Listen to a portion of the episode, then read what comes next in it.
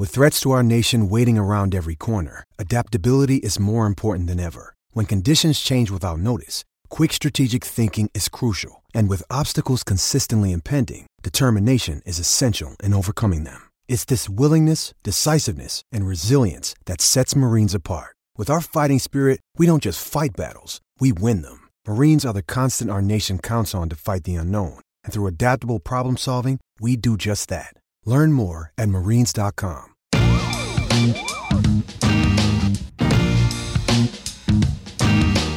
Congratulations to the Milwaukee Bucks, your 2021 NBA champions.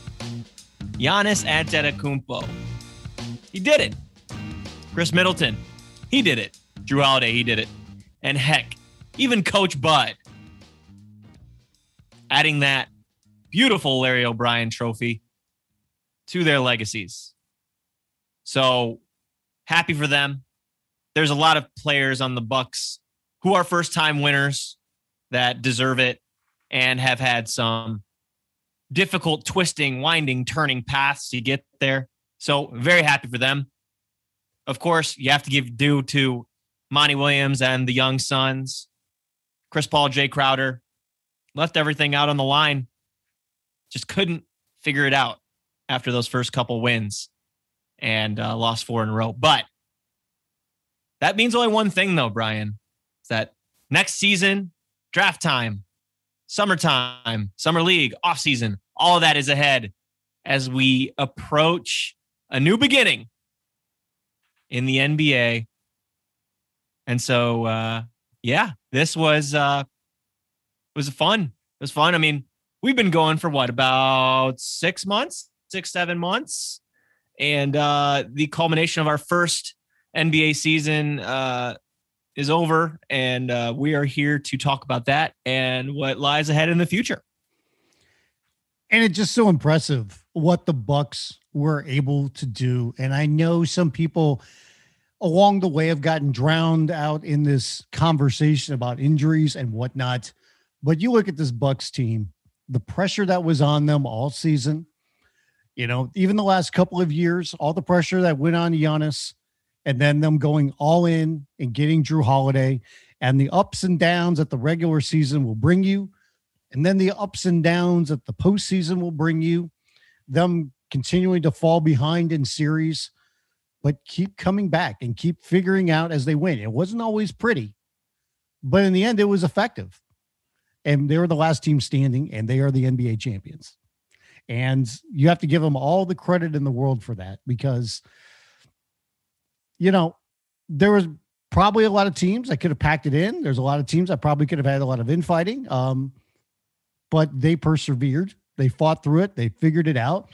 And I think it also goes to show just the so many finite details of winning a championship and how easy it is for things that can go wrong and how many little things have to go right for you to win a title. And that's what makes championships so precious. No question. I mean, I think that the one thing that's gone around is what if Kevin Durant's toe was like an inch behind the perimeter? We're not talking about that. And you know, it's not slanderous towards the Bucks. It just literally shows how much luck and how much you know things have to go your way. The right things have to you know be in place. Uh, you know, precious seconds, precious milliseconds uh, of moments that really kind of contribute to what it takes to win a championship. And that even goes for like, you know, those teams that, uh, you know, didn't build it organically and did, you know, kind of, you know, place the superstars together or whatever. It still takes a lot of work, even when that process is done. We saw that uh, even with yeah. the Nets because, you know, health has got to be a prevailing factor when it comes to these things. You health, know? chemistry, all the above. I mean, you want to talk about health. I mean, there, there's a lot of different teams that, that can make an argument about that. There's definitely one in the East or one in the West that a lot of people thought were going to beat the Suns in the first round, but guess what? That did not happen. And the Suns moved on. And guess what? They steamrolled through everybody else in the West. And then in the East, there was a prohibitive favorite, but they got banged up. Even one of their guys did play through injury, but it still was not enough. You talk about the toe there was that. I mean, um, Giannis could have easily, you know, put his head down and, and sulked and and gotten really frustrated. He fought through it. This is a guy too that we thought got so injured he was going to be missing a good chunk of next year. We were so worried about it at the time, and instead he only missed two games and came back to put up a historic run, not just a normal run, not just a superstar run, a historic run statistically when it came to the NBA finals and leading his team to a championship. After everybody in the world said that he couldn't do it. That's the best part. That is the best part about all of it. And he's he's relishing right now. You could tell just in the press conferences. I mean, even if you listen to past conf, you know, uh, podcasts that we did, I'd talk about how Giannis was just so fresh, so so authentic, so him and real in these press conferences throughout the finals. And that hasn't changed. Now he is getting a little bit uh, of, uh, I guess, some vindication and some uh, some of the last laugh by you know what he's done since winning the championship and winning Finals MVP. Uh, you know, particularly when he's talking about he could have went to a super team, but he super team, but he decided to go and do it the hard way. Uh, and th- that's because he's stubborn and he wanted to show to himself that he could do it that way. And then you like wake up on uh, the morning of of Wednesday, uh, the day that we're recording this, and he goes to a local Chick Fil A and orders a fifty piece nugget after he scored 50 points and pulled down 14 rebounds and had five blocks. And uh, that just goes again to show, uh, you know, that he is basically he's he's showing that it can be done. It can be done, and it doesn't. There's not one route to a championship. There's not, you know, a, a singular definition of of what a great player can be. And I think that I mean, we're, we're not even talking about what he's done on the court. This is just all from a mentality standpoint. And that's what I think is most impressive about what Milwaukee did was just show that mental resilience, uh, that, that fortitude and that, um, you know, that just resilience, uh, as I mentioned, that brought them to this point. They've had to deal with so much. Uh, just you're not even looking at this year. You're looking at years in the past. You, you know, you could look, look as recently as the bubble when you know Budenholzer's job was, you know, technically, you know, seen on the line on the outside. You look at, uh, you know, first round exit against the Heat. Uh, you know, they you look at 2019 when they had a 2-0 lead in the Eastern Conference Finals. Um, you know, you look back at when you know Middleton and Giannis just got together, uh, but it was it was Giannis and Jabari Parker that were the the duo uh, before Middleton came into his own once Parker had those injuries. And, you know, it, it's just uh, different coaches, um, different circumstances. And I think that's what the journey's all about. And you just look at what they did uh, in this playoff run and, you know, trailing every series except for the one against Miami where they got their revenge um, and showing just that there's never give up. You, you know, they kept punching back and, you know, that's what champions are made of. Do you think James Harden now regrets those comments from a few years ago that said, sure, you know, if anybody could just, you know, run and jump and, you know, uh, be as big as uh, as him, you could be good. I think he regrets it if he doesn't win a championship. Exactly. I mean, th- those are things that are said in the heat of the moment. I and I jest about that, but that but these weren't comments that are just coming from James Harden. These were comments that came from a lot of other people and and that's why I think it's so impressive to see what Giannis did, you know, in the way that he has developed because uh, we can see the progress. We can see this freak of nature when it comes to athleticism, the size. I mean, they showed this graphic during game six of when he got drafted in the league and what he looks like now. And I mean, he hasn't grown three inches. No, it's like four or five inches. He's put on 60 pounds, most of that muscle. He has just developed into just this like alien you know, right in front of us. That's like if you were going to sculpt like the perfect basketball player, that that's what it would look like almost. The only difference is, you know, people want to get on him because of the shooting and whatnot. But you know what? Even despite not being a good shooter, he figured it out. And then that's what you could see. You could literally as the playoffs went on, and especially during the finals, like in game four, you could literally see like his brain moving almost, you know, and him figuring it out and he just kept progressing from that point. And I think too, when it comes to Giannis, there's there's a couple of other storylines. Number one, in that his Q rating is as high as it's ever probably going to be because he's such a likable dude, um, and has worked so hard at this. But on top of that, the storyline that goes with a guy that could have easily said, "I put in my time here. I don't think that this mid market's ever going to go over the hump, and I'm not going to resign." Or even demand a trade, anything like that he put pressure on ownership to do something more, which you should. You you definitely have that right as that player, and they did. And people can sit here and say, "Well, they overpaid for a Jrue Holiday or whatever." No, but, can't but do it anymore. What? That's the thing, though. you when you win a championship, you do not have to apologize about that. You did not overpay. That's the same thing I will say about the Lakers. They won a championship with Anthony Davis, so they did not overpay. And it's such a great story from the standpoint of a guy having so many options, staying with the team. And I'm not saying it's for everybody, and I'm not going to put anybody down that that decides to go a different route. But for him to do that and to instantly win because he wanted to stick it out, because he felt like he had something to prove, and he wanted to reward a franchise that has been behind him so much. And I and I do wonder because each situation can be unique. But if I'm looking at other franchises, especially like mid-market teams, do I look at the Milwaukee situation as an attainable situation from a standpoint that does this, you know, does Milwaukee winning a championship? And I understand there's a lot of luck and there's a lot of other things that go into it. And, you know, they were very fortunate to get Giannis. But does it give you a renewed sense of hope that obviously it takes time, but hope is not lost that we can actually do it here?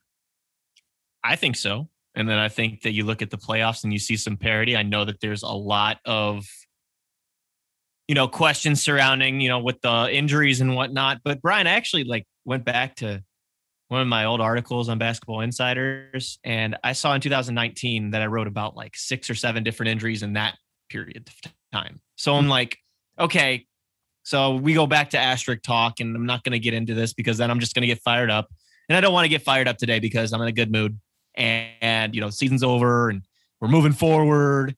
Uh, it, it's you know one year best one year basketballnews.com anniversary for myself, so I'm in a good mood. But if anybody tells you otherwise that the Bucks are not champions, then they are wrong because they outlasted everybody else. They were the last team standing, and they were the ones who were able to find a way. You find a way, any way you can do it. You know, same thing that Toronto did Lakers did it in the bubble last year.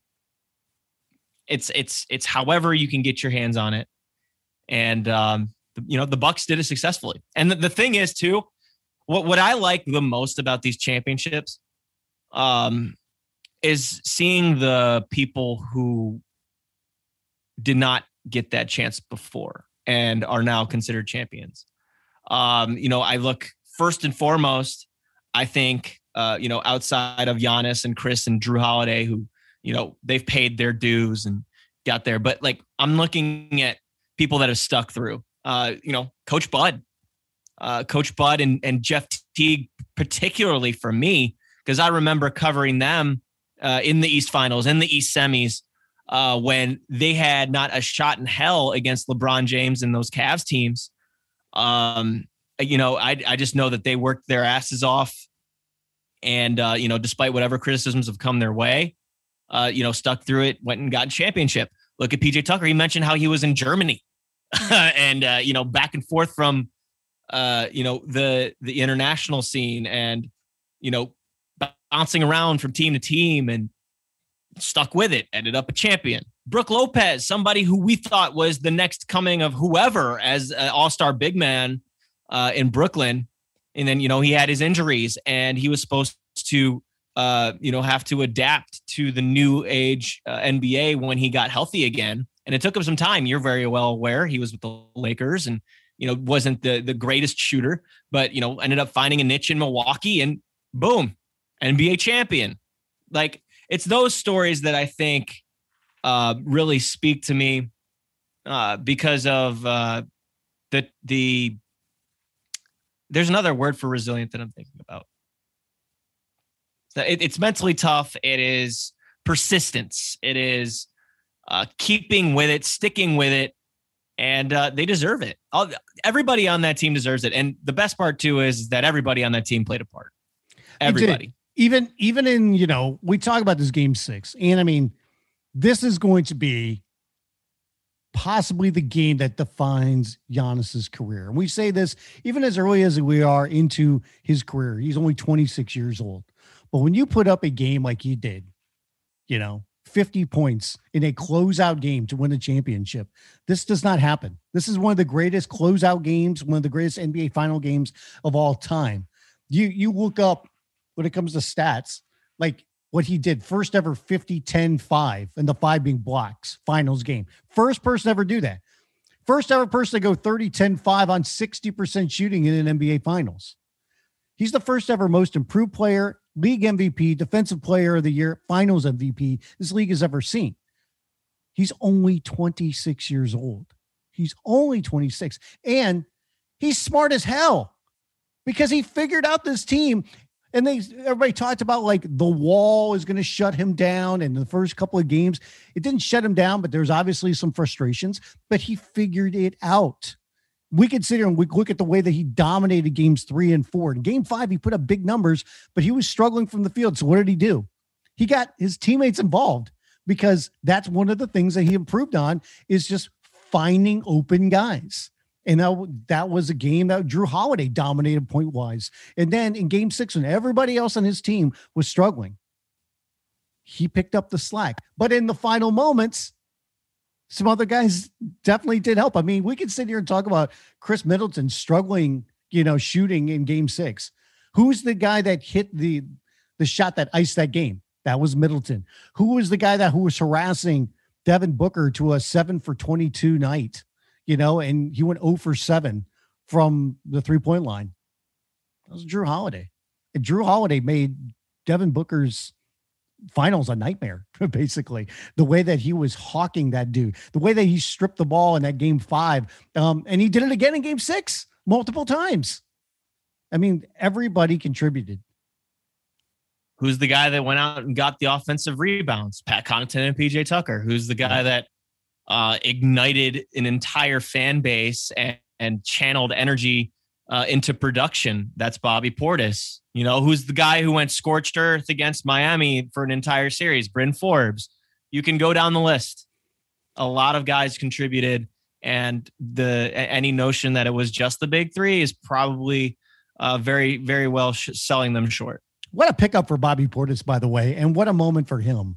Um, mm-hmm. especially even after. I mean, you, even when the, the, team was struggling and you know during that game six, and you know when Giannis was taking just a quick breather, Portis was able to hit shots, and um, he was able to consistently do that even through the series. And the emotion that guy had, and the way that that kind of wore off on his team as well. You saw the appreciation not only from his teammates but from those Milwaukee fans, especially when they were doing the presentation after the, the victory and the crowd was chanting for Bobby. That's what they want. I mean, Jrue Holiday was talking. They're cheering for Bobby Portis. Bobby Portis, a guy who wasn't even with the team to begin the season. I mean, this is ridiculous. What sports are all about, man. You know, you bring in you bring in Bobby, and he immediately just brings that energy and just that tenacity that uh, can only be echoed by the scrappiest players in in history of of the playoffs and become local legends you know, uh, sometimes sometimes there there isn't someone as, as much as impactful as that, but uh, the majority of the time, I would say that local local legends earn their keep, and think that Bobby, if he comes back to Milwaukee, um, that uh, he could very well be in that that ilk uh, of uh, player. But uh, so you know, Milwaukee wins theirs. Um, you know, good for them. Very happy for them. Uh, you know, be hard pressed not to mention Monty Williams uh, in the Suns. You know, showing utmost class. Monty going into the opposing locker room as they're celebrating and telling them how much they earned it and made him a better coach. I don't think we've ever seen that happen before in an NBA Finals. Um, Monty is just first class with everything he's done. He is such a good mentor and coach. You saw so many viral clips of him going around during the playoffs, during the finals of him just encouraging his guys, being stern, but also being respectful and making sure a message gets through. He's just so good at finding that balance. You could tell how much it killed him not to be able to win in this moment. But him, his guys, most of them that are inexperienced are going to learn from this experience. And it's going to be it's going to be something that they're going to carry with them uh, forever until they do get back to that point. Because I firmly believe that some of those players, if not all those players, are going to be back at this stage. And when that time comes, almost like the Bucks when they lost, you know, in their uh, Eastern Conference Finals when they were up 2-0, almost like that, that these Suns young players are going to just kind of use that as motivation, use it as a memory so that they don't feel that way ever again. And that right there is beneficial because you have to fail before you succeed. How many times do we have to say it? Most times you have to face adversity before you get to the mountaintop.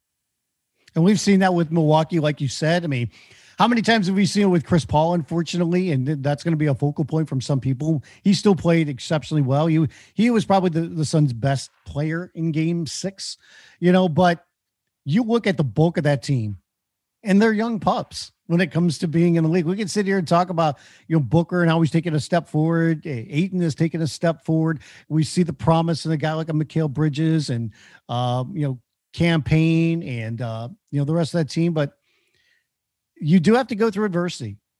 It's not easy. It's not supposed to be easy. There's going to be bumps in the road. I mean, very rarely do we see a team just go from nothing to something. It, even Michael Jordan went through this. The greats have gone through this. LeBron James has gone through this. And that's what makes you appreciate it even more when you do get over that hump. And if you're able to to get to the top of the mountain, you know, and you know, this is a Suns team like you said, I mean, there's there's a lot of young talent on this team, and I would expect them to stay together. And I mean, that's something we could talk about briefly, especially when it comes to one guy in that team. But I mean, you look at that roster and how it's constructed, and I know the West is going to be very difficult, but this is a Suns team that's really good. And I expect them to only get better because I expect them to get more depth. I expect them to to make some more moves. And uh and I expect the guys that are there, especially when it comes to Booker and Ayton, they haven't reached their potential yet, even. I mean, they, they still got room to grow as individual players and as a team it's kind of ridiculous that we're even talking about that too, because they're in their early 20s, man. Like it's like, you know, it, it, we're so needy and immediate about these players that you like you think that people would learn their lesson when they see who wins these championships and the types of players that win these championships. It's not somebody that if they don't have it done in the first 3 or 4 years that calls it quits and says, "Okay, I'm never going to be a champion." If you had that mentality, if, if if if these players and these coaches had the mentality that half the people on Twitter had, they would be no, they'd be nowhere. They'd be out of the league. Like you have to, you have to see something through. You have to let things grow. You have to stick with it and quote unquote trust the process. It's just how it goes, guys. This is just the way things work and not just in sport this is in the world you have to go through these things you have to go through hard times and experience these difficulties in order to mature and i think that that and being in the back of you know many of these players minds of the bucks Giannis and Khris specifically mentioning all those years and all that that that eight years that they've had together crazy to believe it's been eight you know seven eight years with them but the 20 something year olds are far from a finished product. They're not even in their primes, guys. They're not even in their prime yet. They're they're years before their prime. Prime age is usually 27, 28, 29. Like these are 22, 23, 24, what have you, that have already gotten to an NBA finals. Like, I, I feel like it's absurd how quickly and how kind of out of nowhere it can happen. But they're going to benefit from it. It's just it, it's just natural. You I mean you saw in game 6 where the inexperience came into play. You saw DeAndre Ayton after, you know, that foul trouble game just never seemed to have found it offensively.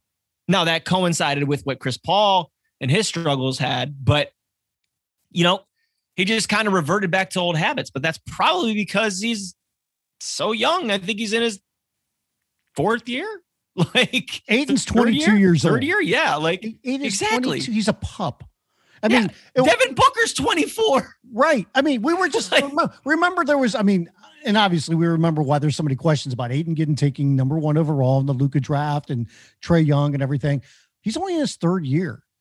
In the third year, he changed so many minds of people because people went from, oh my God, it was obvious they screwed up this pick to where by the end of the NBA finals, you're sitting there going, okay, now I understand it.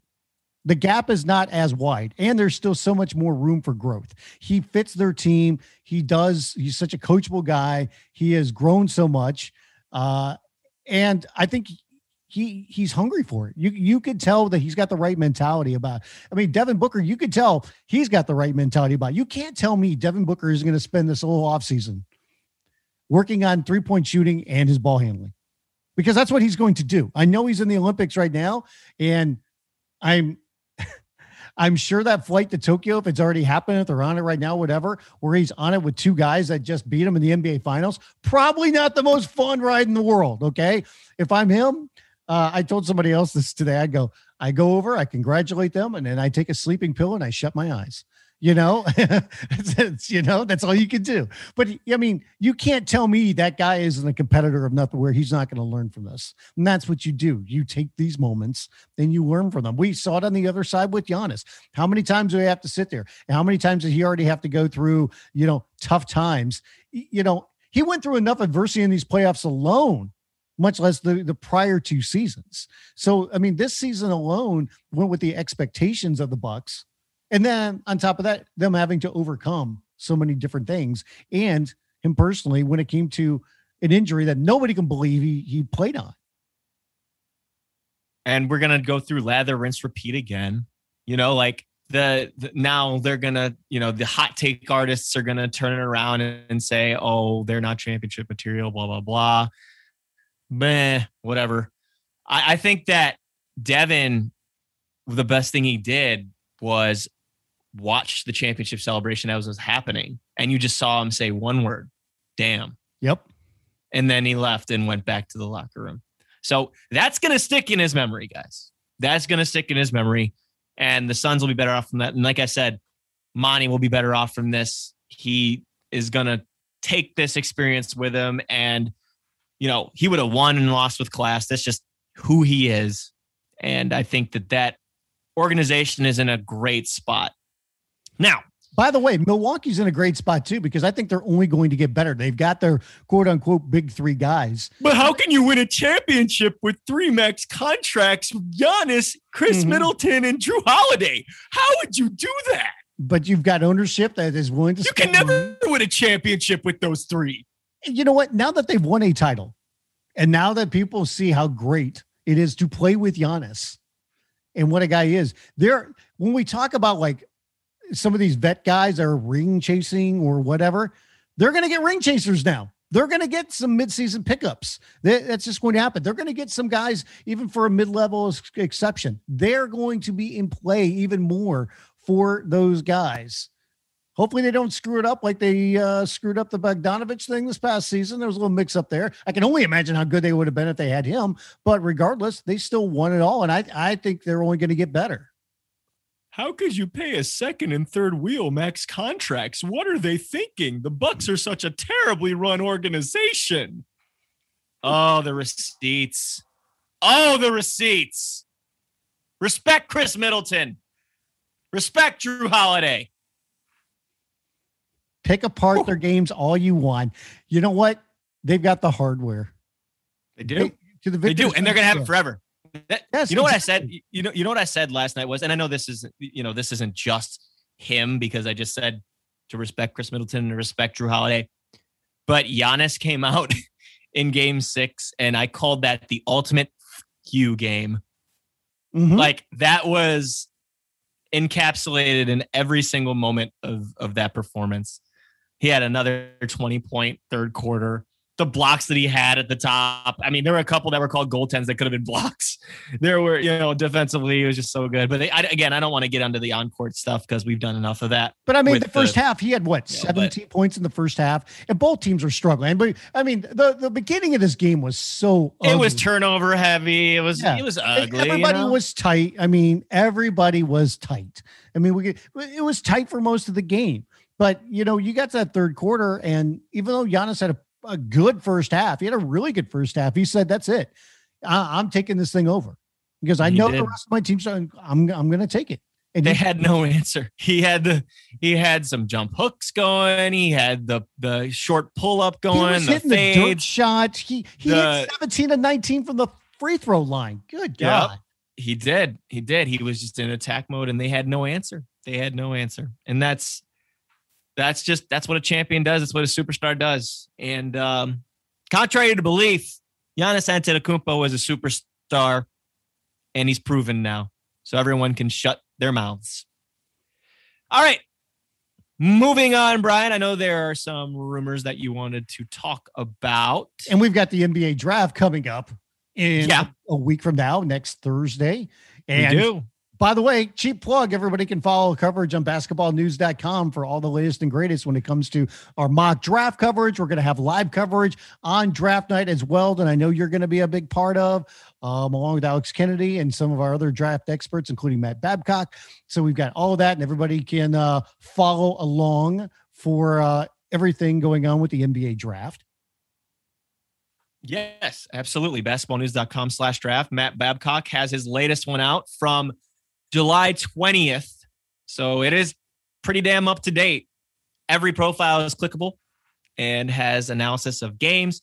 Uh, any articles that we've done on these prospects are right below. So uh, yeah, you won't find any better coverage than us. Just saying. Uh, so that rumor though, before we get to the draft, um, you already have something in mind that you want to touch upon because this morning there was a report from the undefeated's Mark Spears about the Lakers. Surprise, surprise, guys. It's dress everybody up in a Lakers uniform and make a rumor that they want to go there and that the Lakers are interested. It's that season. It's that season, everybody. So uh, come on down behind door number one. We have one Chris Paul who has a player option uh, with the Phoenix Suns, $44 million. And behind door number two, we have Russell Westbrook, who is is uh, reportedly uh, a target of the Lakers in a sign and trade, and I'm sure that Brian will have more details on that. But two veteran point guards, who you know, who knows, who knew? Uh, the Lakers want a veteran point guard, so they're going to go after the guy who was just in the finals, and then another one who hasn't been to a finals since 2012. Well, everybody talks about like, oh, Chris Paul is buddy LeBron maybe he can find a way to get on the Lakers. My response to that is um, there are plenty of supermodels in the world that I would like to get with. I don't think that's ever going to happen. And I just don't see a way that Chris Paul is going to find his way into the Lakers. I, I you know, I want to see what, what Chris does. There's, I'm, I don't know exactly when it comes to if he opts in and then extends because there's the 38 and up rule that's going to come into effect during that. I don't know what kind of money some teams are going to offer him because you know the Knicks are obviously going to be possibly involved in this as well. I mean, uh, because they're looking for a point guard, they could use you know veteran leadership like a Chris Paul. To me, it makes all the sense in the world though that Chris Paul stays in Phoenix. And everything that you heard out of his mouth in the post game following game six made it sound like he was staying in Phoenix. Now, the only thing I think that could stop that is if the Suns in ownership, Robert Sarver, went ultra, ultra cheap. That's something they have done in the past, but I just don't see that happening right now. And I don't know what that means when it comes to can he opt out and then extend for two years, or does he have to, or I mean, does he pick up the option and then extend for two years? I don't know if he could do that, but regardless, I could see them ripping up the contract or him not, you know, picking up the option, but them going with a three year deal. I don't know if they'd go four years. Maybe that's the price you have to pay. And I don't know what the money would be. I, I myself, I would think a three year, $100 million deal for Chris Paul makes a lot of sense. But um, it, it does not make sense to me necessarily that Chris Paul would leave unless there was a, a financial uh, issue going on here. But for him to go to the Lakers, okay, I don't know how he would get traded there because you can't tell me that a team like Phoenix would then say it's a money issue. So we'll trade him to the Lakers for in a sign and trade with Dennis Schroeder because you're still going to pay a lot of money. Maybe not as much, but there's still a lot of money that gets involved there. I, that does not make any sense. Would Chris opt out and sign with the Lakers for, you know, the mid-level exception for nine and a half million dollars just because he wants a ring so bad? I don't know. That doesn't seem to make sense to me, but you never know. But it seems far fetched. So I don't know what the pathway would be to get to LA. When it comes to the whole Russ thing, I don't know if Russell Westbrook on the Lakers makes sense. I mean, do the Wizards really want Dennis Schroeder in a sign and trade where they don't have to pay as much money, but they got to pay a good chunk, even just to make a trade work? I mean, you know, the the the rumor out of uh, you know that report that you mentioned included the Lakers giving up on Kuzma and Talen Horton Tucker. I don't think they're going to trade THT, especially for somebody like a Russell Westbrook, when they wouldn't give him up for Kyle Lowry last year. So there's a lot of ifs, ands, and buts that just don't make sense. And I don't even know how a, a Russ LeBron partnership would really work. So there's a lot of different things. And I'm not you know, saying that Mark Spears is totally wrong or anything like that. I'm not discrediting him because he's obviously very, very plugged in. I'm just looking at it from how would these even work? Why would def- some teams even want to do this? There's financial aspects to this. It just seems like there's so many different steps that would have to be overcome and made. Um, and then even you know when it comes to some other things that people have talked about, rumor for the Lakers, like in a sign and trade where they another team would be signing a player and trading him to the Lakers I don't see how that could ever happen too, because the Lakers would be hard capped and they'd have to cut about, you know, half of their team. So let, let's pace ourselves on this stuff. And that's coming from a diehard Lakers fan, folks. Nah, but with with Chris Paul, that here's what here's the thing that that I'm the, the, the only pathway I think to the Lakers for Chris Paul is if he takes a pay cut, like you mentioned. Um, declines the player option and goes to the Lakers. But now you have to weigh in your mind if Chris Paul, well, I just got to the finals. Uh, the guys around me are very talented and very young, uh, allowing me to be the best version of, of myself on the court. Uh, I just established chemistry with these guys. We accomplished some great things. I have an amazing relationship with Monty Williams. So I'm I'm weighing that against okay, so I'm going to make 25 to 30 million dollars less to be with the Lakers, uh, play with you know one of my best friends. Um, but I'm also relied upon pretty heavily. I ugh, that's, that's there's tough. pros and cons. I mean, people there, has been some talk that you know Chris's family. the Suns aren't going to trade him to to, yeah, to the, the, the, trade. There's no chance in hell. Not going to happen. No chance in hell. I don't know what his mentality is when it comes to money. When he sits there and says, uh, I'm willing to take a, a you know a lot less more uh, money to go play with the Lakers, to go play with LeBron, to do whatever. But I, I don't know what his mentality is with that. Most players are going to be like, you know, especially in somebody in his position, where it's not like a, you know, sacrificing five million dollars. It's not sacrificing a low amount, which some guys will. We've seen it happen time and time again. This is big, big, big money we're talking about as well. Plus, leaving a situation where he's the the leader of a team. He is the one. He is the one big acquisition that they had last, you know, this past season that got him to this point of the NBA Finals. He was, so, was the missing piece. He was him and Jae Crowder were the missing piece. He could be the missing piece in LA. I don't know. I just don't.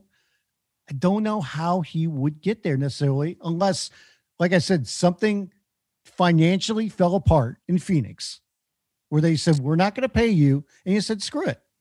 Then I'll pack my bags and I'll go because I believe he lives in LA or he has family in LA. I think his wife is, you know, likes LA. I mean, who doesn't like LA? I mean, we hear this from half of the freaking league. So there's that. So I, I I have a hard time believing that he will not be back in Phoenix. I don't think, I mean, people talk about the Knicks situation as well. I just do not see that one either. I think Phoenix makes overwhelming sense for Chris Paul. Yeah, no, I, I, I think so too. And I'm really curious to see what kind of deal he commands because I, you know, you hear all the rumblings about him declining that huge player option and, you know, wanting a, a big meaty contract for two to three years. Would you so give that, him a four year deal if that's what it took? A four year? If he says, okay, I, I will lock this in right now. If you make it a four year, $120 million deal, would you do it? Top loaded. A top loaded deal, I think. You want to top load it? I don't even pay, know. Pay him the most. Pay him the most earlier when he's playing. Okay, front load. what I mean. Yes. Yeah. Well, I don't even know if he could do that because of the the 38 year old rule and whatnot. So there's some different mechanisms when it comes to that part that I'm not 100 percent certain on. But I mean, you can't tell me Chris Paul can't get 30 million dollars in this market. Oh, of course anybody mean, that anybody needs to push that over. But I think that Phoenix would do everything in his damn power to do it. I, I, would hope so. I would I would hope that Robert Sarver has learned from lessons of the past where he has gone cheap. I mean, this is a guy that I believe at least one, maybe multiple occasions sold first round picks. So um, I would hope he's learned his lesson. Say we got to open up the checkbook here a little bit. And I, I know it's going to get pricey here because you're already paying Booker. You want you got to keep paying CP3. Uh, Bridges contract's going to be coming up. Ayton's contract's coming up. So it's going to get costly, but you know that's the price to pay if you want to win a championship. Yep. And I wanted to throw in my thoughts on the Russell Westbrook thing. So this one is a little more um, interesting to me because I don't know who's going to be off ball. I don't know if Russ is going to have his ball, the hands, uh, you know, ball in the hands, uh, oh, hands with the ball have the ball in his hands more than LeBron, or if LeBron's going to have the ball in his hands more with Russ playing off ball. So I'm I'd be genuinely curious about that fit for that reason. Uh, we know that the Lakers have had their shooting problems, and this wouldn't help that one bit. Right. Uh, rim pressure wise, it would. Uh, I think Russ finding you know AD on high handoffs would be great. I think getting you know off the ball and cuts and all, all that stuff to have less pressure creating shots. But it would also take uh, a number of uh, a, a, good deal of adjustment from Russ's side, being so uh, you know having the ball in his hands and and, and really kind of putting pressure on the rim uh, to be you know uh, seen as a third wheel. I think that would be uh, really tough on on Russ. Right, and and I just look at it too, like you said, like I don't I don't know where the fit would be because of the shooting. I would think that if the Lakers are going to sign and trade Dennis Schroeder, that they would almost have to get multiple pieces for him from whatever team would be interested, just because of they have a depth thing that's going on there and they need shooters. But uh,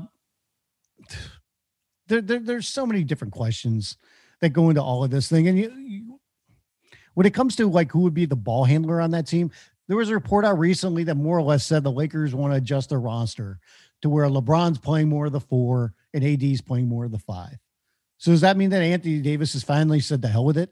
Like I will take on the role of the five more during the regular season. Like you'll do it in the playoffs, but during the regular season, he's always kind of been like, "Hey, I'd prefer if we had some more bigs to take that punishment, so that way I didn't have to take that all season." But maybe maybe he's changed his mind about that. Maybe he sees how effective it is with him at the five, and that can unlock some different things. So uh, we'll just have to wait and see. We shall. There's one more point guard that's been linked to the Lakers, but linked to like six other teams as well. One that is visibly, I guess you could say, visibly frustrated and a little bit uh, downtrodden about his current situation, and that is one Damian Lillard. I know that you kind of touched upon that last week's episode, but just to refresh everybody's memory, you say that there's no chance in hell that the Lakers get Damian Lillard. Correct. Uh, why would you say that? I don't see a path where the Lakers have enough to offer because they not only have to match salary, but you have to put in a lot more. And the Lakers just don't have the picks the even if they did have their picks, their picks would stink um, because they're always going to be late picks. Um, they just don't have enough assets. And I don't care if that's a sign and trade Dennis Schroeder and THT and Kuzma and whatever else. It's just not enough. There's there's a lot of other teams that can offer a hell of a lot more than what the Lakers can offer. So Damian Lillard, uh, apparently, according to Kevin O'Connor of The Ringer, uh, teams that have checked in on him are the Miami Heat, Sacramento Kings, New York Knicks, Houston Rockets, and Philadelphia 76ers. And Nekias Duncan, uh, always a very, very talented writer of ours at basketballnews.com, did a column uh, on who should be going after Damian Lillard and who would provide the best packages for Damian Lillard. So make sure to check that out on basketballnews.com because uh, it was very comprehensive and uh, full of different destinations uh, that he thinks would fit very well. So uh, check that out. Those are pretty much the juiciest rumors we have out there right now. Can I, when it comes to um, Lillard, can I tell you the team I think that makes the most sense to me? That would be is it a, Philly? No. The, oh. The, the, there's a team to me that seems like it would be a great fit that I think has the assets to do it and has been known to be aggressive when it comes to getting itself over the top. And that's the Toronto Raptors. And I would think that the Raptors have the juice to get it done. I mean, they do have the fourth overall pick in this draft. They have their other draft picks. They could throw in, you know, another piece like a Pascal Siakam. I don't know how attractive that would be to Portland, but I mean, they have some different things that when I equate that to other teams, um, could be very attractive, especially when it comes to that high of a draft pick and a player. Because I don't know what they're thinking when it comes to Lowry, if they want to bring him back or not. I don't know how much money he's going to be able to get on the open market. I think the Knicks are going to be aggressive in going after him. Um, I think the Heat are going to be very aggressive, and I think that's where he's going to end up is in Miami. But um, there's already been a lot of talk about like, you know, the Raptors would be drafting to get a point guard um, like Jalen Suggs with that fourth overall pick, and that would go into the the Lowry spot. So we see how much talent Toronto has, you know, already, and we think they're close. So I do wonder if they would go all in and say, let's just get Dame Lillard here. Very well. Very well. I don't know how this shakes out.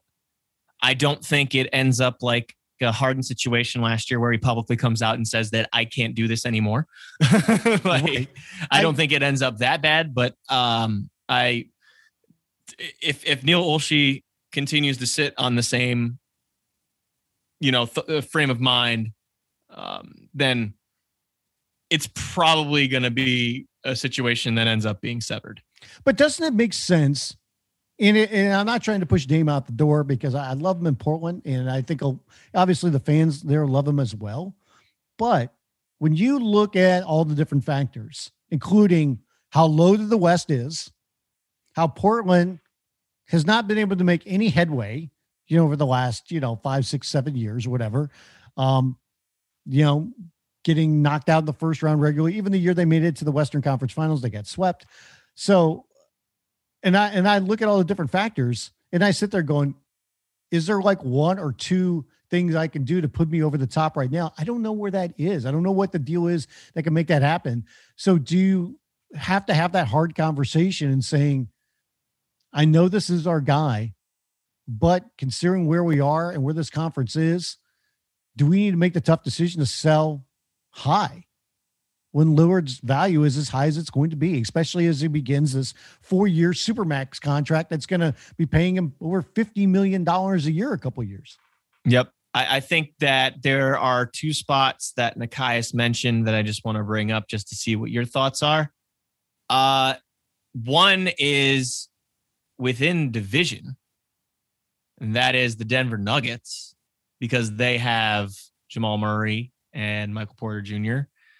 Um, I don't know what the you know the, the money situation looks like per se, but uh, I think that would be in a little bit of an intrigue.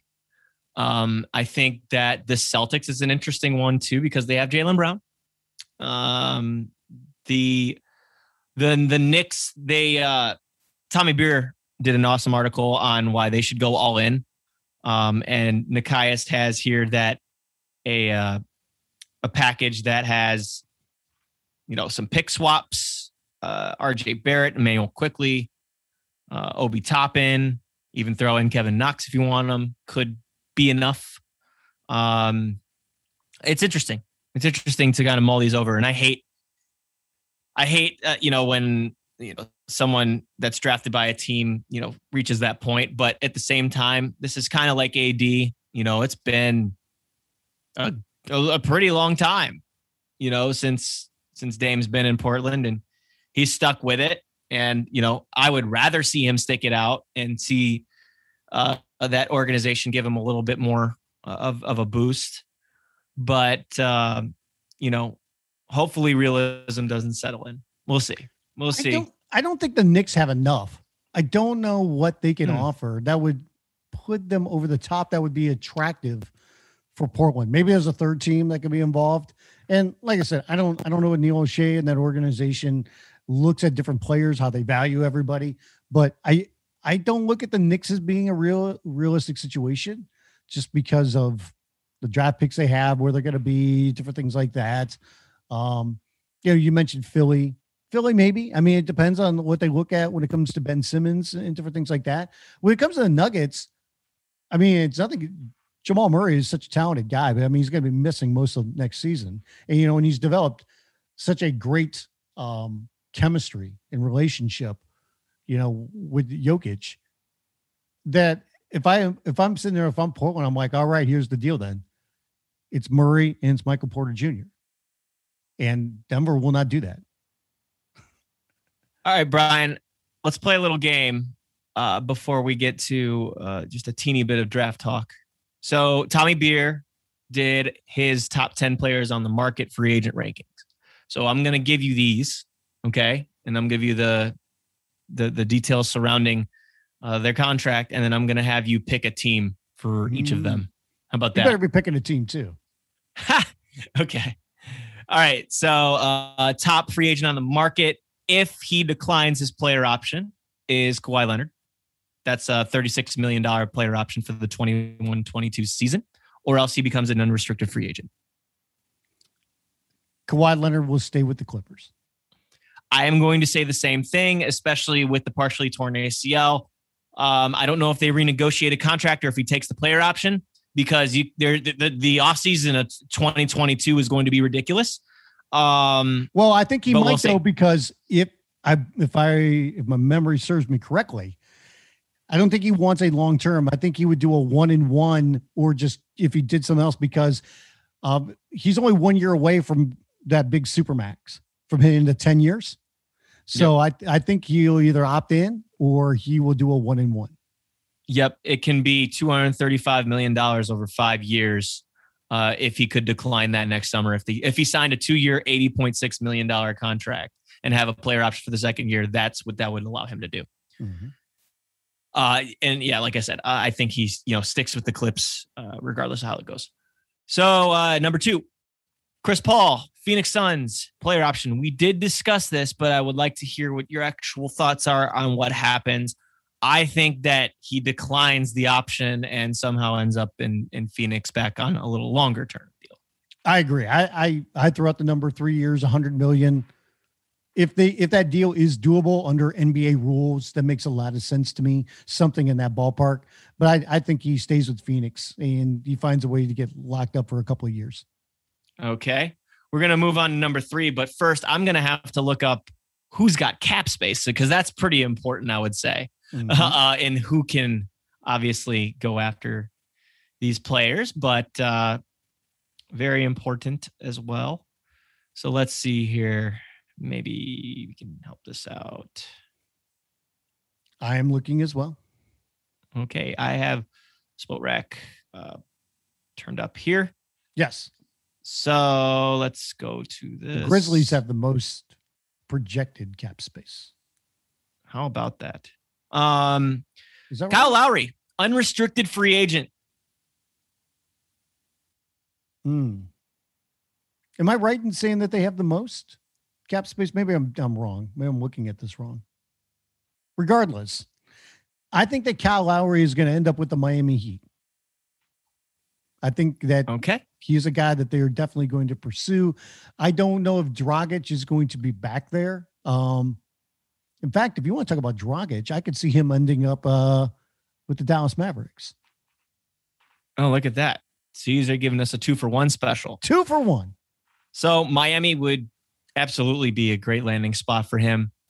I think that the uh, I, I don't know you know the terms of of how much you know cap space they have if he'd be willing to take a non-taxpayers mid-level exception or what They he'd have, be uh, demanding They have a projected twenty million dollars.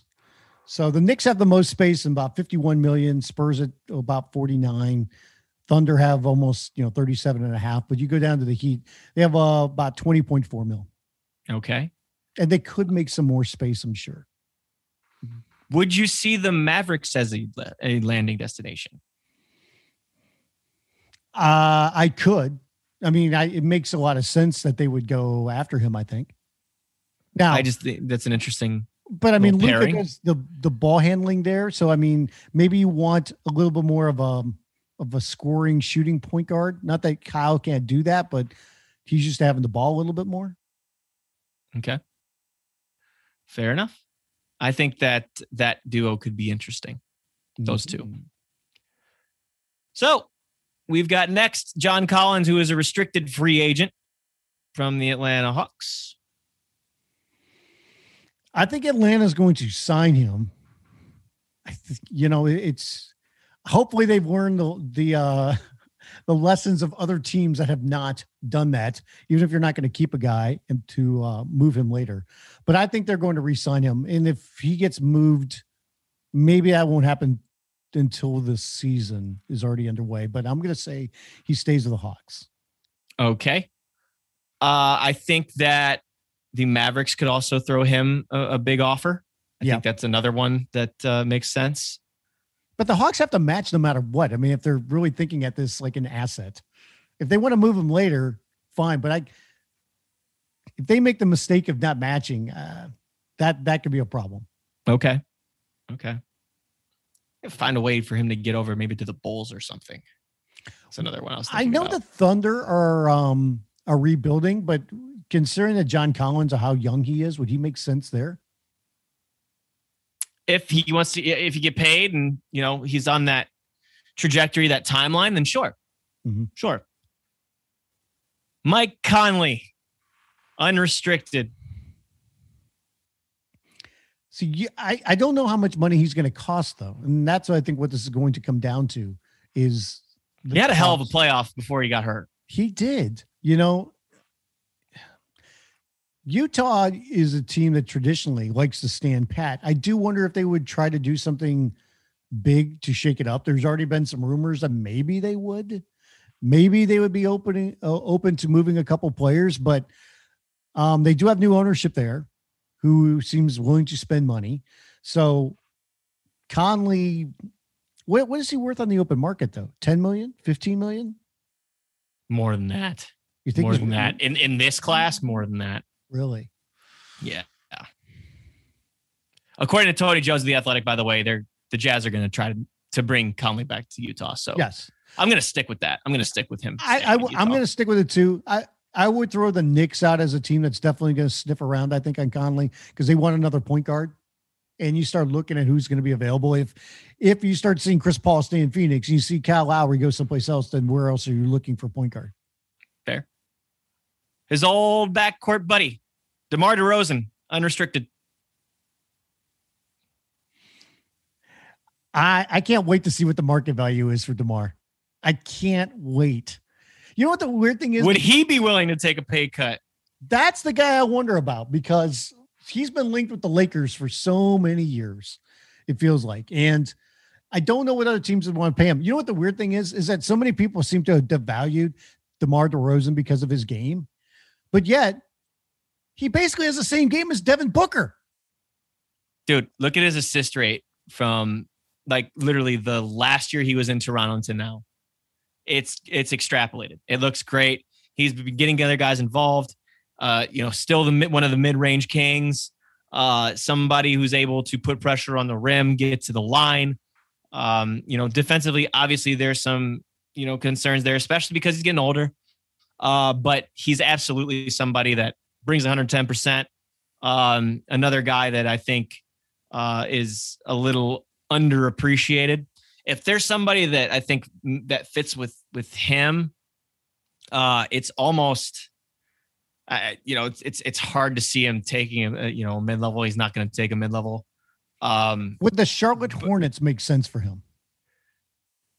No, because Gordon Hayward does the same things. Yeah, that's because that was my thought initially. But who, who that he, you know, he could go to, I think would make a lot of sense. Is you know a, a Boston Celtics or a Memphis Grizzlies? Like mm-hmm. the Grizzly, well, the Celtics, you saw how much they were hurt without Hayward, and essentially, you know, they are very similar uh, in their games. I think. Um, the Grizzlies, meanwhile, they you know they're organically growing and whatnot.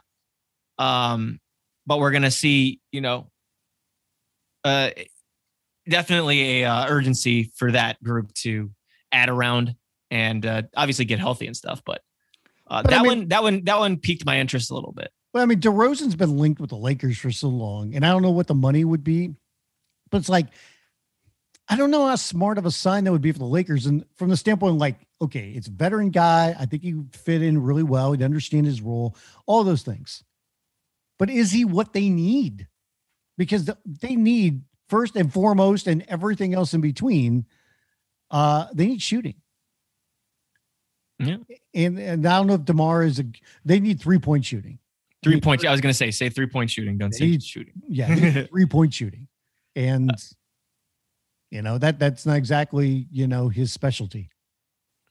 Okay, on to number seven. Jarrett Allen, restricted free agent. He's not going anywhere. I agree. I think I have that on I think I have that on pretty good authority. And then unless, you know, he's offered this colossal, you know, 25 to 30 million dollars where the Cavs would say, you know, we can't do that. Uh, that he'll be back in Cleveland. They brought him there for a reason uh, traded for him for a reason. Uh, but other fits that I think he would have, I think Charlotte would be a, a really good fit for him. Um, you know, I think that he would fit really well on a, a team like the Spurs. I think he would be, a, you know, a really solid uh, asset for someone like the Mavericks, who've had a revolving door at the position. Um, there's there's a lot of good fits for Jarrett Allen. Um, but again, I I'm with you. I think that he's not going anywhere. So that one, that, that's a quick, uh, quick topic there. Here's one that that always uh, is fun to talk about. Lonzo Ball restricted. There's so many places I think that he would be a good fit, but no, those teams don't have the money, and I don't know where they find the money to get him because he's been linked so many times with the Clippers. He's been linked with the Lakers. He's been linked with the Bulls, and none of those teams have the money. And this is another situation where I know people haven't talked about him staying in New Orleans, but it would be foolish for them to not at least sign and trade him, much less not even keep him. And, and remember, he had good chemistry, you know, on that team, you know, so everybody seems so quick to shove him out the door, but I just tend to think that he's going to stay. I don't, I don't see the fit monetarily um, right now somewhere else. What's he commanding? Like 16 to 18? Oh, he's going to get more than that. More? Okay. I think he's going to get 20 to 23. All right. Okay. We will see. I mean, that that's uh, another yeah, one that see. I don't know what the timetable is, but could OKC maybe get involved there? I don't know. I mean, Lonzo's not that old, but do you think he would fit well in that backcourt? I, mm, I don't know. That's tough. I mean, yeah. and that, and that's maybe that's a place where if the Heat don't land another point guard, maybe maybe Lonzo Ball would be a nice addition in Miami. Yeah, I mean, it definitely he definitely fits that mold just defensively and mm-hmm. as a you know real real like a gnat like a gnat in somebody's face. Uh, we kind of touched this one earlier, but Dennis Schroeder unrestricted. The Lakers are going to re-sign him. The question is a part of a sign and trade or not. Um, all signs seem to be pointing that that is going to happen. or there's more and more buzz about that, shall we say.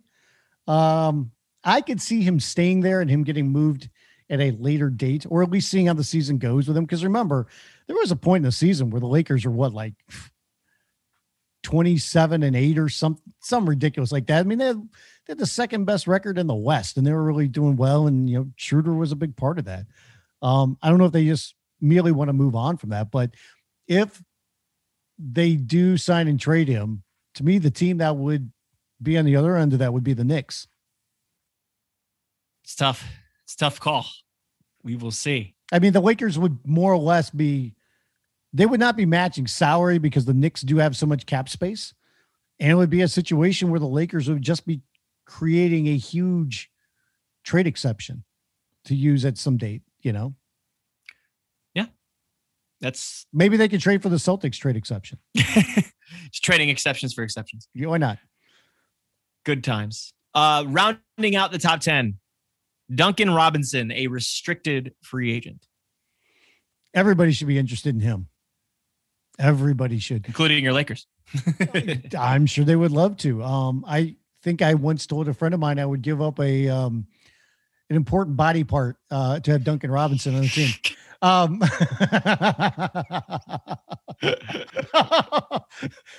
but uh, Miami should resign him. Uh, I don't know why they wouldn't, unless the the price tag gets that ridiculous. If I'm thinking some, 13 to 16 for him, right? Yeah, I mean, I know that Tommy and the Oracle put five years and 80 million. That that seems to make a lot of sense.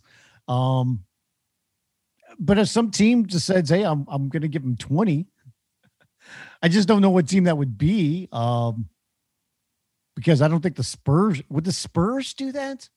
Would the Mavericks do that? Who knows? I mean, what's so difficult about free agency? it, it is. It is. You know, that's. I think the Mavericks are looking for some other things. Like if they can't, I think would a point guard for them would make a lot of sense. John Collins would make a lot of sense for them, but there's going to be some point where they start looking to spend their money elsewhere. And I'm not saying they're like, oh, we got to go get a big price tag kind of guy, but I mean, a Duncan Robinson can fit on any team in today's NBA. Sure can. Best of the rest, and I'm just going to you know list these off that uh, Tommy ranked, and you can you know point out a couple, point out one, whatever you want to do, but just want to show the love to the rest of the free agents here. Uh, actually, just declined his player option, Norman Powell, so he will be an unrestricted free agent. Uh, Lauri Markkanen, who is a restricted free agent. Richaun Holmes, Andre Drummond, Tim Hardaway Jr., Spencer Dinwiddie, who I don't think has done anything with his player option yet. We'll see. Uh, Kelly Oubre, Gary Trent Jr., who is restricted, Devonte Graham, who is restricted, Evan Fournier, Goran Dragic, who uh, the Heat have a team option on, Montrezl Harrell, who has a player option, Josh Richardson, who has a player option, uh, Talen Horton Tucker, who is a restricted free agent. Very unique case, by the way, for someone as young as him. Serge Ibaka with a player option. Will Barton, who just declined his player option, he will be an unrestricted free agent. And then Kendrick Nunn, who is a restricted free agent. Well, I don't think Nunn's going anywhere. I don't think Ibaka, Talen Horton Tucker, they're not going anywhere.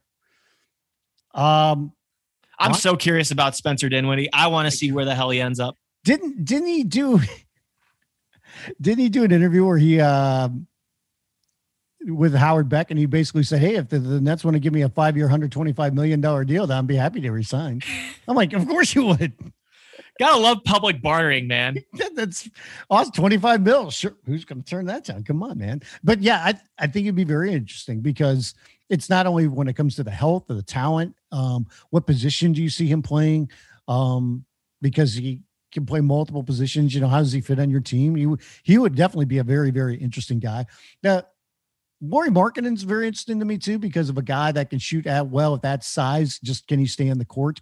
Do the do the Bulls want to pay big money considering how much money they're already spending on some different guys. They've got Vooch now. Um, they put their Patrick Williams is in the fold now, and you know Right. he's probably going to be playing small ball four. I would assume. yeah, and Zach LaVine's got his contract coming up here in another year, I believe. So there's some questions there. Um, I don't know what he would get on the open market, but Markkanen has always been a guy that has intrigued me. Um, I was going to say Montrezl Harrell just from the standpoint that people would think like, well, he's going to leave the Lakers. I wonder if he would exercise his player option though, because I don't know what kind of money he's going to get on the open market, and it might just be like, I'll take that nine mil, and then they can just move me, and I will try to you know use this upcoming year to prove my my value. I'm looking at Tim Hardaway Jr. as somebody who made himself a ton of money in the postseason. We'll see Mhm. what teams are looking to pony up for him. Uh, I'm looking at, you know, and he's not, he wasn't on the list, but uh, Reggie Jackson. I'm looking at how much teams are going to pony up for Reggie Jackson. Um, A lot. for me, uh, I'm really curious to see what happens with Andre Drummond because I, I had this discussion with somebody. When you become a buyout guy, is it going to affect what you make in free agency? Because if he was looking for that max or whatever he was talking about, uh, however many, dollars that he was expecting, once you're bought out, there's just kind of this stigma attached to you um, because buyouts used to be for guys that were tail end of your career, uh, you know, mid late 30s, looking to ring chase. Now buyouts have become so popular and such an easy route um, for relationships that you know either go the other way or mutually agree to go the other way. And it's happening with younger guys. Andre Drummond's like 27, 28 years old, guys. Like, so I'm curious to see now that he's been bought out by somebody, if that affects what he makes in the future.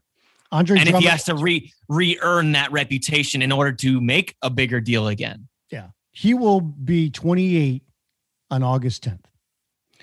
Um, yeah, I mean, for all the needs that the Lakers have, you know, and they've already got Anthony Davis. There's already talk, like I said, about him playing the five a little bit more. If the Lakers use because they're so pigeonholed when it comes to their uh their cap right now, I just don't think they would use like their mid-level exceptions got to be their most valuable thing right now. And I can't imagine them using that whole thing on Andre Drummond. And that's the only way they can keep him without giving him uh, unless they give him the minimum. He's Yeah. not a fit there. It's interesting. I mean, he can sit here and he could troll everybody all he wants and says, "Oh, I'm just having fun with you," even though he, you know, he's putting on the team or whatever, and he, you know, whatever games he wants to play or whatever. But it, it's not a good fit there, and I don't think another team is going to pay big money for him. Maybe somebody would pay five. Somebody wants to pay nine, go for it. I just don't know if that's going to happen. But I think that this is a situation where he's going to have to go someplace and kind of, you know, grin and bear it a little bit. He's going to have to prove that reputation of being a good locker room guy that's going to go out there, that's going to hustle, that's going to do the right things. I agree. I agree. And I think that he can do it. It's just that I think that the whole buyout situation might have done worse for him uh, coming in this offseason instead of, you know, kind It of just hurt him. Dealing with him it, a you know? lot. Yeah. Mhm. Okay, uh, so that was free agency. Uh, we mentioned briefly the draft uh, that's coming up on July 29th. Um, quick thoughts on the draft before we get out of here. Uh, by the way, big surprise: the Pistons worked out Cade Cunningham. Ooh. big surprise! Big surprise. That's definitely news. I, I think when it comes to the draft, the, the biggest thing that we look at is, you know, for so long, you know, Mobley has been seen as the number two guy in this draft. And there's some rumblings that maybe Houston is looking elsewhere, looking at Jalen Green. And I think that's kind of this linchpin to the draft is seeing like, What, What happens teams- at two and what happens at three? Yep. right. And how aggressive are teams going to be if they want to move up? I think that's going to be the other thing. I because I do think there's maybe some teams out wouldn't mind moving down. It's just you have to find, you know, a dance partner for that, you know. So well, what teams are going to do that? I mean, But that that number two spot, and looking at Green and looking at Mobley, I think is going to be very very interesting. And you know, if I'm Houston, I don't know how I pass up on an Evan Mobley. I don't think at that position and everything that they need, you can just look at fit because I know they have Christian Wood. I just say I'm going to take the most talented guy. And if they think that's Jalen Green, then, then good for you. You know, um, it, it's going to be fascinating to see how that all plays out. And like I said, like who's going to make moves? There's been a lot of talk about moves happening. That doesn't, you know, we hear about, you know, potential moves every year, but will this be the outlier year where different things do actually happen? I don't know. um, I, I think Orlando would be a team that wouldn't mind moving one of those picks. Um, I think Golden State would be open to moving one of those picks, definitely, you know. I think Toronto has some things up their sleeve that they can definitely do at number four if they want to stay or if they want to move because like I believe I, I think they're they're closer than some other teams. And maybe that would be um, using that pick along with other pieces to get another instant impact guy. I think you're right on the Warriors. I, I don't see them using either pick. I mean, you know where they're coming from. You got Klay coming back. Steph isn't getting any younger. Still have Draymond. I mean, the the core of that team's still together. They have James Wiseman, who apparently some teams are interested in, as they should be. Um, and you can package that together with seven and fourteen, and probably get yourself a pretty nice, pretty nice return. Uh, you know, you mentioned, uh, you know, two and three. I'm looking at this, and I'm really interested to see how the board shakes out. I'm really interested to see how the board shakes out. Well, look at how like a guy like uh, James Bouknight is already, you know, how he's moved up the draft already. We have him mm-hmm. number six on ours. I think Jonathan Kuminga is a guy that's on, you know, our mock draft board is fallen to eight. And I mm-hmm. wonder if he could fall maybe a little bit lower than that because there are some different question marks about him. You know, Scottie Barnes coming in. I think a lot of teams value him, especially defensively. You know, going to have to improve shooting wise, but on defense, he's already you know looks like a guy that can make an impact. Versatility um, is everything. Yeah, you know, um, Davion Mitchell. I think people look at him as a guy that can instantly contribute as well, um, and can fit in a lot of different places. So, and maybe he'll move up a little bit more. So, is there anybody right now that's maybe around 20 in that 15 to 20 range that you think could move up to maybe they're like high teens. Move up from yes. that 15 to 20? Yeah. And is there somebody you think that could move down? Who do, who do you um, think could be the um, biggest riser and biggest faller? Okay. Okay. Uh, I think that Davion Mitchell could actually fall. Um, just based on, uh, and it's not fair to him, but, uh, you know, his size. Uh, and that's something that a lot of teams look for. He's obviously more built muscularly, but height wise, uh, somebody that teams can probably try and you know take advantage of in the post and and, and try to get mismatches on. Um, so that would be my my faller, and this is just all speculation, by the way. um, and my riser, uh, that's an interesting question. Um, I have a real affinity uh, for uh, Sharife Cooper of Auburn. I just think he's one of those go getters. Um, he is somebody who just has that really aggressive mindset uh, that can that can really come through, uh, especially on the offensive end, just from from a toughness standpoint. Um, I, I, think that that would probably be my my faller and riser would be Davion and and Sharife, uh, both you know smaller guards too. You know, I I really like the the the the the wings in this draft a lot. Uh, there's so much size out there uh, that guys uh, can make an impact right away, uh, just because they're built to to be pros, and um, I think that uh, that that can serve very very high for them. Um, some other guys that kind of stand out to me, uh, really like Nah'Shon Hyland. Uh, his name's boosted up the board ever since the combine. Um, Derek Murray for us was able to get a behind the scenes look on him, so make sure to check that out on basketballnews.com. Chris Duarte, uh, a guy that didn't attend the combine and is older, but uh, you know has quote unquote the highest floor. Um, you know, there's There's he has a promise of, though. of those. He, he has some kind of a promise because he's going to be in the green room. I'm sure. Yeah, no, and if he's in the green room, then sure. yeah, it would suck to be in the green room and not not get picked in the lottery, right? Yeah. So I Um, think he's got but- some kind of a promise. Yeah, we will see. We will see. But no, yeah, that that who's who's your uh, risers and fallers? Uh I mean, I You said that Kuminga was probably going to fall. In I think eyes. is going to fall even further. I Is it just the raw? ta- is it just the raw talent? Yeah. It, it, it's he's just too raw. I mean, I I know he keeps getting you know associated with Orlando. Orlando has too many guys like that already, you know. And if they really want to say, hey, we're a little bit different with our front office and everything right now, I don't think they could take another guy like that. It you know, I know they have two picks, but I I just can't see them doing that there. Um, yeah, that one that one would be very tough for me. Um, so I, I think he could fall a little bit further. I do wonder, you know, we've already seen Bouknight move up. Barnes is in a good spot right now. Maybe uh, Franz Wagner could move up a little bit more. I mean, he's already at nine on a projected board, but I could see him maybe coming up a little bit more. Um,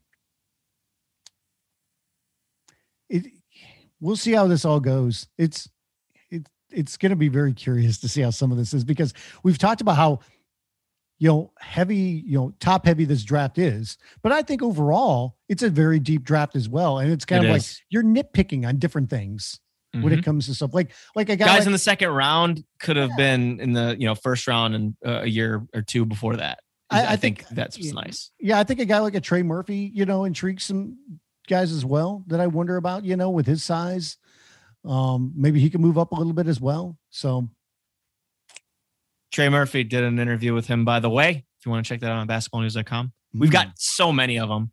Um, but before before uh, you know I move on, I did want to say if Josh Giddey ends up over with the Spurs, I'd be very excited because it's very Spursian uh, to have an international prospect of that that caliber uh, come into to play, and he just seems like he grew so much uh, as a player over the last year. And I'll actually be talking to Chris Ebersole, who is part of the Basketball Without Borders program and uh, director of basketball operations internationally about Josh Giddey, particularly uh, for an article later this week. So uh, make sure you stay tuned for that.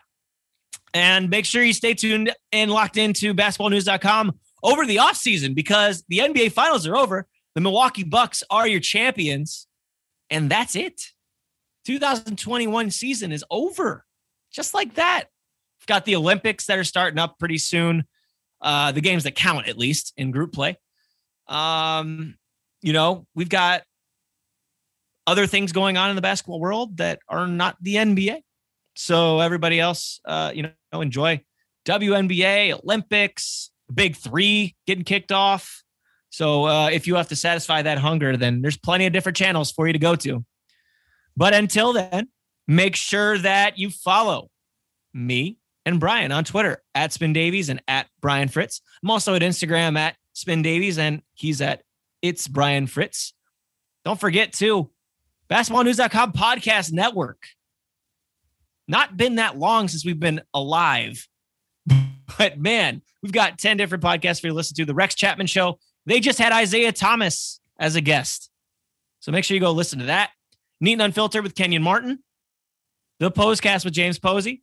By the way, congratulations to Pose on his job with Virginia, Virginia Tech uh, women's basketball assistant. Congratulations to you, Pose.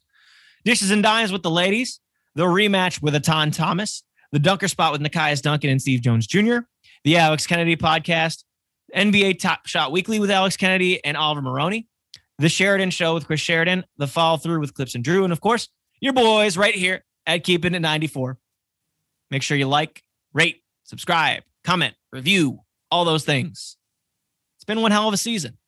Been enjoying, entertaining, and uh, hopefully you have had a good time as well listening.